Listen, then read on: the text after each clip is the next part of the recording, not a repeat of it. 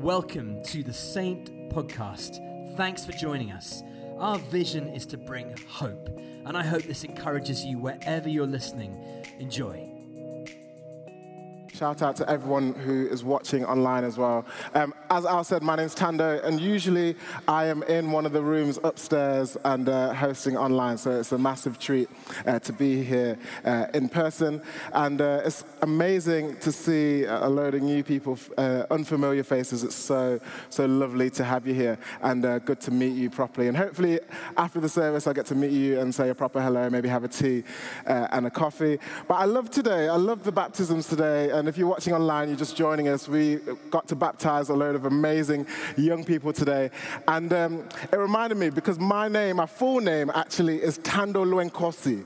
Tando Luenkosi. That's 14 letters, six syllables. So uh, whether it's a doctor's surgery or like baptism services, um, I always think about what it was like, what it would have been like for me as a child, because there were different people getting baptized or different people at the doctor's service, like Harry, they go, Tom, he would go, and then it would get to my name. And I've been called Mr. Zulu since I was about three years old, because people really get scared to say my full name. But it's great, it's great to be here. And uh, I'm just going to take the next couple of hours or so, I'm joking, next few minutes, um, just to look at the Bible and uh, just draw out some things that I think are going to encourage us, um, whether you're at home and you're watching, you're catching up on the week online, or whether you're here today. So I'm going to look at a portion of the Bible called uh, the Gospel of Mark.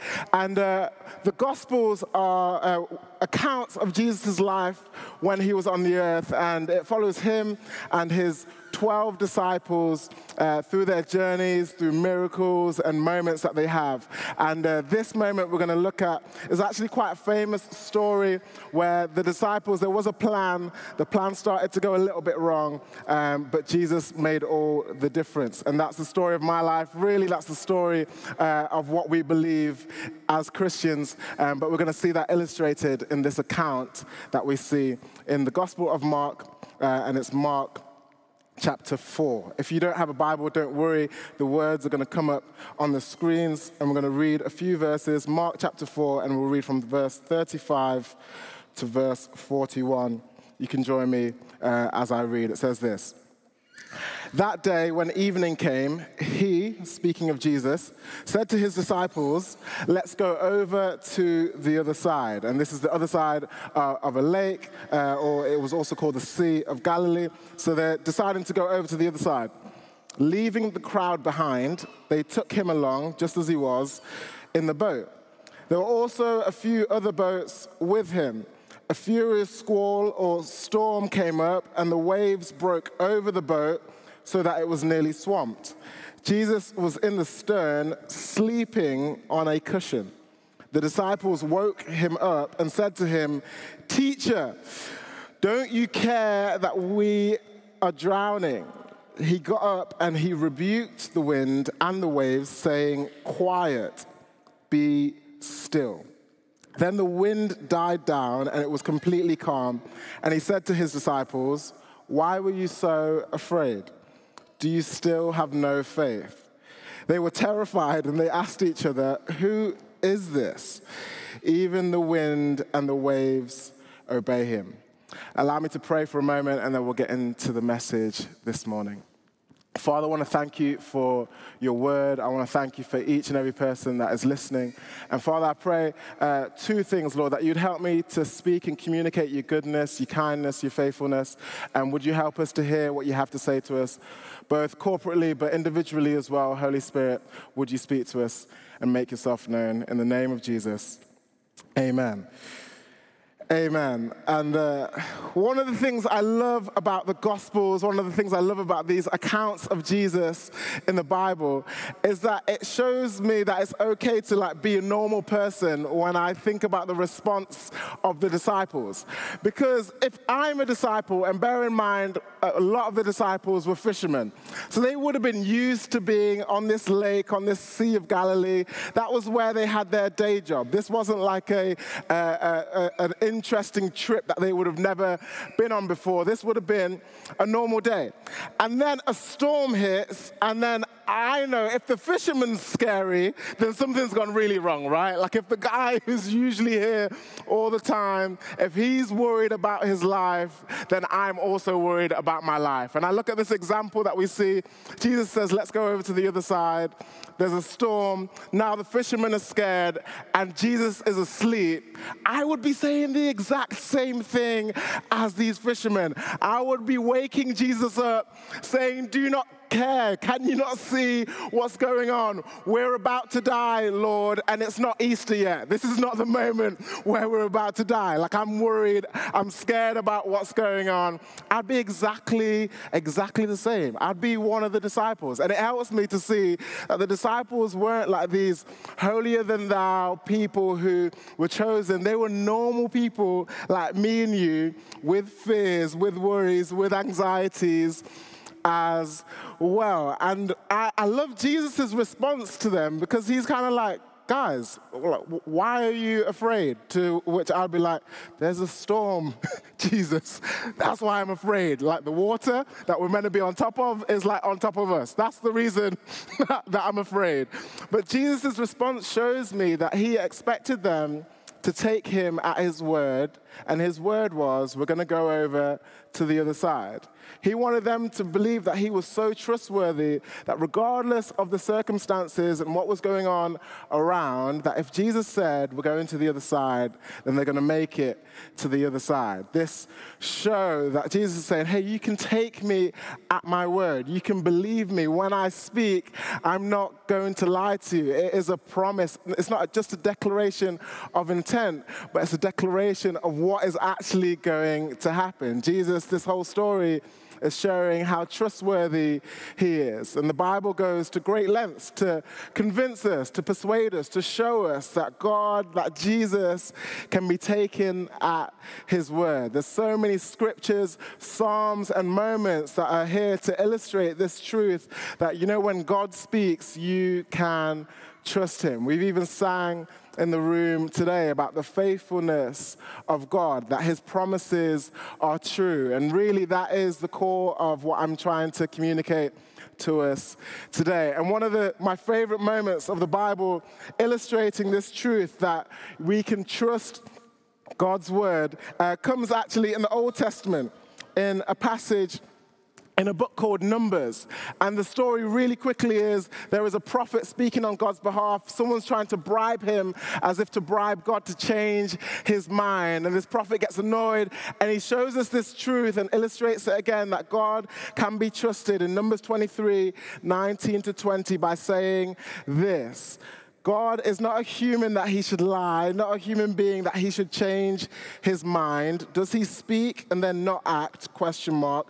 Does he promise and then not fulfill? This rhetorical question saying, hey, you can trust God's word. He's not like us. He's not like human beings in which we change our mind every so often, or we have to reschedule, or something comes up, and then that thing that was a promise can no longer be fulfilled. God is not like that. He is trustworthy.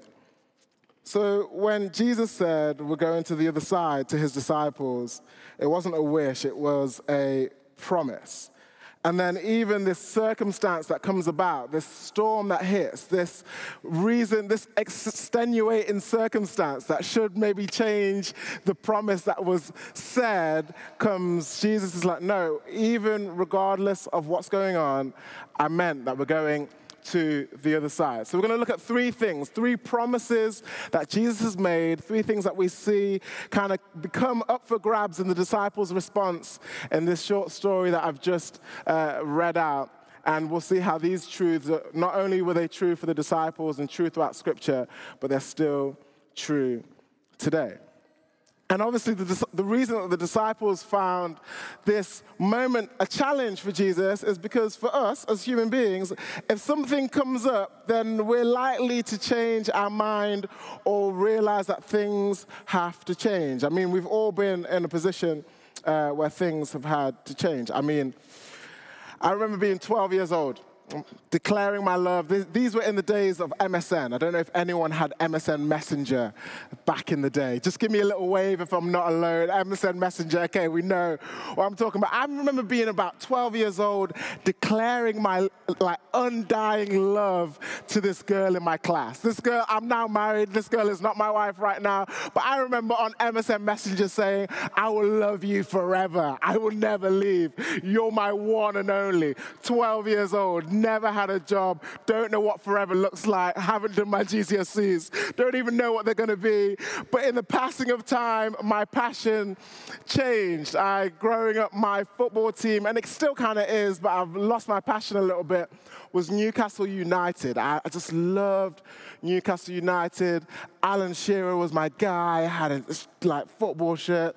I'm now like not as vocal about my support. Now that it's not the glory days for Newcastle United, my passion has waned uh, a little bit. Circumstances have changed, and my love for those things have also changed. And what I love about God is this that his promise of passion doesn't change with any circumstance.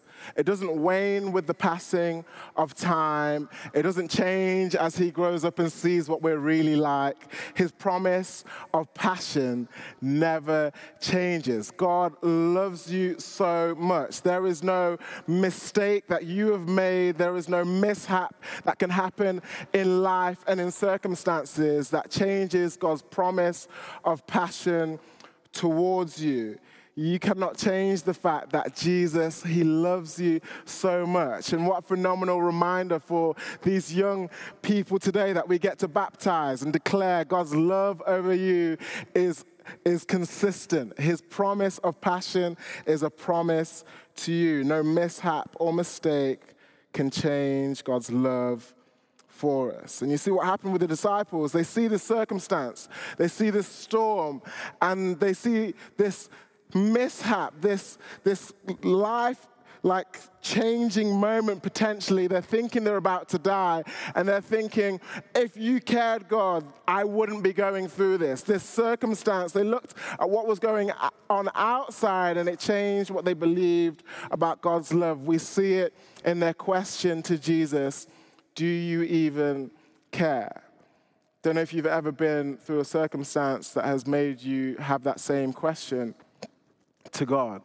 Like, God, I'm going through this. Do you even care? Or maybe there's been a mistake that's been made, and you think to yourself, Lord, can you still care about me because of this? And my simple reminder for us all this morning, or maybe it's a revelation if you've never heard this before, is that God's love, His promise of passion to you, is not based on any circumstance, any mishap, any mistake. It's based on his decision, his promise to love you with an everlasting love, the Bible says. And I want to encourage us not to try and see signs of God's love purely on the circumstances we face. Because God's love isn't a promise that it will shield us from the storms of life, but rather that it will get us through the storms of life, as we see in this story with these disciples. We see that this is a thing that we all do as human beings. We look at the circumstances sometimes and we draw conclusions about God's love. We see this in Lamentations uh, chapter 3 Lamentations chapter 3 and a couple of verses here say this I remember my affliction and my wandering, the bitterness and the gall. I remember them well, and my soul is downcast within me. He's having this moment of the storms of life hitting and it, it altering his internal disposition, thinking, oh, everything is going wrong. And I love this next word, yet I call this to mind, and therefore I have hope. What are you calling to mind? Because of God's great love, we are not consumed. For his compassions never fail, they are new every morning. Great is your faithfulness. I say this to myself the Lord is my portion, and therefore I wait for him. I commit to you today, I don't know what your situations are like right now in life. But if it has caused you to ask questions about God's love, I encourage you to do the same as this writer in Lamentations, go on the same journey as these disciples went on of trusting Jesus, running to Him, not thinking that because of everything that might be going on, maybe it's personally in your world, maybe like me, you've been tempted to look at all the things that are happening in the world and think, Lord, do you even care? Today, my reminder and suggestion to you would be to remember his compassion that is new every single morning towards you. Remember his faithfulness. Remember his great love that he has for you. Remember that his promise of passion never fails. He loves you with an everlasting love that never runs out. That's the first thing that I wanted us to think about that God's promise of passion is towards each and every one of us. Um, I don't know, have you ever sent a text that is uh, maybe you're meant to meet somebody and you've sent the text, hey, I'll be five minutes? Not really knowing if you're actually going to be five minutes. I don't know if you're that person. It's like, hey, I'm round the corner, by which you mean I'm round a few corners, but if we put them together, it's kind of like, it's kind of a corner. Like I'll be there in a few. And then you have that moment when five minutes turns to 10 minutes and you have to like text again. What do you say on the second text? I'll be there in a few. Now you just keep it vague because what does a few, what does does a few really mean? And I know we've all been in a circumstance, whether it's at work or with somebody where we've planned to meet them, something happens in life, some sort of circumstance comes up, and we have to reschedule. We said we would be there at a set time, or we said we'd be there and we would meet on a set day, but some things happened, and now we have to reschedule. Uh, our presence that was promised is no longer able to be there when we said it would be. We've changed our minds. What I love about God is that God never has to reschedule. He never has to send a follow-up text because he's running up, he's running late and his presence is not with us. The promise of his presence, number two, is with us 24 7 360 everywhere we go. I want to encourage you today, if you've ever felt alone or you've ever felt like you were going through life and you didn't have support from heaven, I want to encourage you that God's promise, one of his promises towards us, is that he will always be with us. My response, if I was one of these disciples and the ship is going down, I would not be like Jesus, relaxing, sleeping. Don't know how on this boat. I don't even know, to be honest, church, to be honest, everyone watching online, uh, I don't even know if I would be helping. I would probably be looking for an exit strategy. Like, how do I get off this boat? Is this something that I can do? I know we all said we're going to be in this together and get to the other side, but there's a storm. So every man for themselves is maybe what I would be like in that circumstance. I don't know if you've ever experienced something where you thought, oh, I, I can be there for the long haul, and then something comes up, a rescheduling moment. But I love Jesus' promise to us. We see it in Matthew 28, and this is the moment where Jesus, he's going up to heaven and he's commissioning his disciples to continue his work. And he talks about going into all nations and baptizing them in the name of the Father, the Son, and the Holy Spirit. And then he says this thing that I want us all to remember today. He says, And behold, I am with you always, even until the end of the age. This is the promise of Jesus. It's the promise of God, of His presence to us. There is never a moment in our lives where we succeed so much that God says, Amazing, well done, you've graduated, now I'm gone. This is over to you, you'll be fine. There's never a moment that gets so low and so treacherous that God says, You know what? I don't know what's going on. Over to you, you're gonna have to figure this out on your own. No, no, no. His promise is that He will be with us always, even until the end of the age, in the highs and the lows, in the mundane moments on a Wednesday afternoon, in the exciting baptism moments on a Sunday morning. His promise is that He is always with us. There is no storm in which he will be absent. Psalm 46 says this that he is an ever present help in times of need. I want to encourage you not to go to yourself and run to yourself in times of need and f- try and figure out how you can make sense of it all. Or maybe that go to person and forget the fact that God is with you even in those moments. The presence of a storm is not a sign of the absence of God, He is with us even in the difficult times. We can rest on the promise of his passion that he will always love us, and we can rest in the promise of his presence that he will always be with us. Wherever we go, whatever we go through, his presence is promised to us. He will never leave us nor forsake us. He never has to reschedule or say he's five minutes away, he is always, he's always with us. And one last thing, and as we go on to this point, the band can join us on stage. I think about this story and I think about these, these fishermen who would have been in precarious times on the waters before and there's this storm now. Jesus has declared, hey, we're going over to the other side. And I can imagine the fear, I can imagine the activity on the boat. Buckets trying to get water out of the boat, trying their best to make do and be able to actually get to the other side and fearing for their lives. And I think to myself, at what point does a fisherman go to someone who's trained in carpentry to help them in a moment when they're on the sea. Things must have got real, real bad.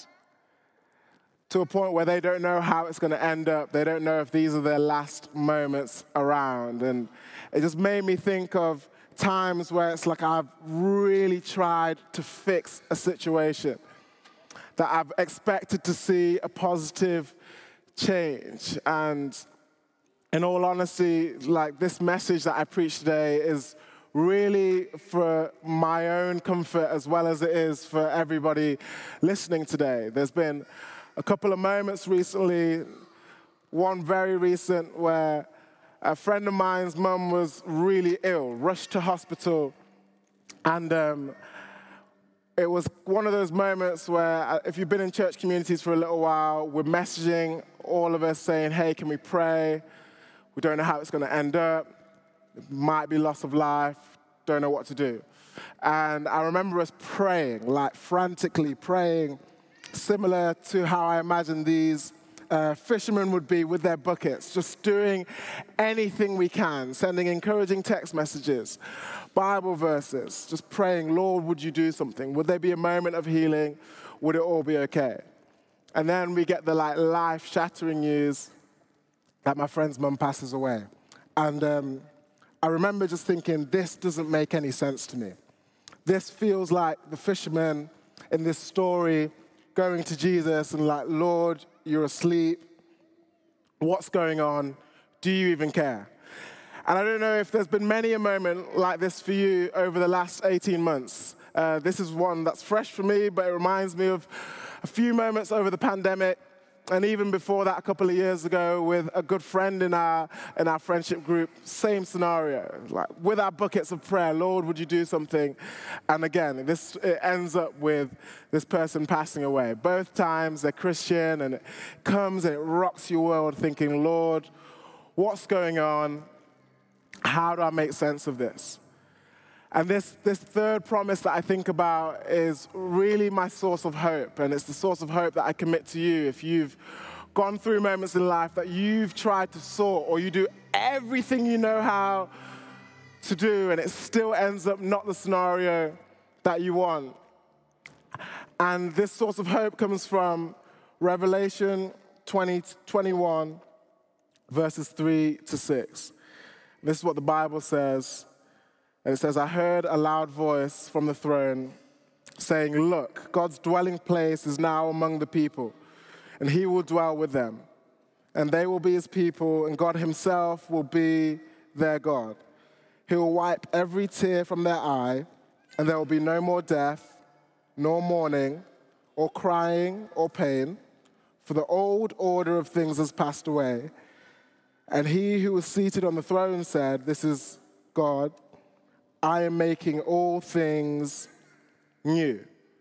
Then he said this to me Write this down, for these words are trustworthy and true. He said to me, It is done. I am the Alpha and the Omega, the beginning and the end. So, what promise do we lean on when everything seems like we have tried our best and yet it still ends up not the result that we want? Got the promise of his passion and his love towards us, promise of his presence, but there's also his promise of perfection. That this order that we live in now is not the end of the story, that the way it ends up is that God is going to make all things new. That in that day there will be no more mourning, no more tears, no more death, no more loss, because He has come and He has perfected and made all things new. We get to rest in His love and His passion and His promise of passion towards us. Get to rest in His presence, that faith that He is with me always, but also this eternal hope that we have in Jesus that says, regardless of how it goes in these next 80 years that I have on this planet, I know that our God will one day make all things new. That that is the promise of heaven to each and every one of us here today. That when we trust in Jesus, we can trust in his love towards us. That when we trust in Jesus, we can trust in his presence with us. But when we trust in him, we can trust that, you know what, he is the one who will one day make all things new. That death does not have the final say, that sickness doesn't have the final say, that things ending up in this life ha- not how we want it does not have the final say. That actually God has the final say. That one day we will see a day where He's on the throne and He says, Hey, it is done. It is finished. That these three promises, these three things remain the love that He has for us, the faith that we have in His presence, always with us, and this eternal, this eternal hope. And my prayer today is that if you're a Christian here, you're a Christian here watching, that you would be reminded of His love, where you need to know that God's love is not based on your circumstances or the things that have happened. That you'd be reminded of his presence, that he is always with you, but you'd be reminded of his promise of perfection. And for those of us who maybe this is all really new, and maybe you're visiting today and someone in your family is getting baptized and you're just here and you're open to this, I, I want to let you know what our faith has on offer. That there is an everlasting love, a compassion that is new every morning that you can have that there is a presence, a promise of someone who will never leave you or forsake you, who has promised to be there in your time of need, but there's also a God who gets to have the final say, just like Jesus in this story, that all storms of life, one day he will say, Peace, be still. Nothing missing, nothing broken, because he's making all things new. So we're going to have a moment where we get to respond to this God of faithfulness, this God who makes these eternal promises to us.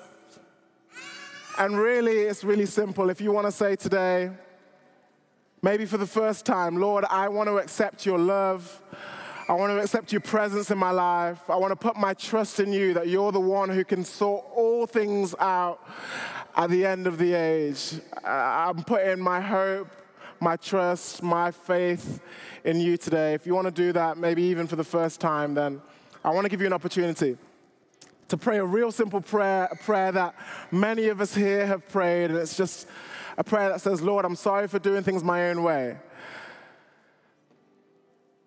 I accept your love. I accept your forgiveness. Come into my life. Really that simple. And you don't have to understand everything, but all you need is an openness to God to say, you know what, Lord, I want your love, your presence, your promise, that hope, that eternal hope that's been spoken about. And if that's you today, then in a few moments' time, we'll have an opportunity to pray. I'll invite everyone in a second to bow their heads and close their eyes. And if you want to say, Yeah, I want to accept that love, that hope, I want to put my faith in Jesus today, then real simply, in a few moments' time, I'll ask you to raise your hand just to say, Yeah, I want to pray that prayer. And we'll pray together. And then, equally, for those of us who know and love Jesus, we'll have a chance to respond in worship in a few moments' time, just to say, God, would you remind me of your great love to me? Would you remind me of your presence in my life?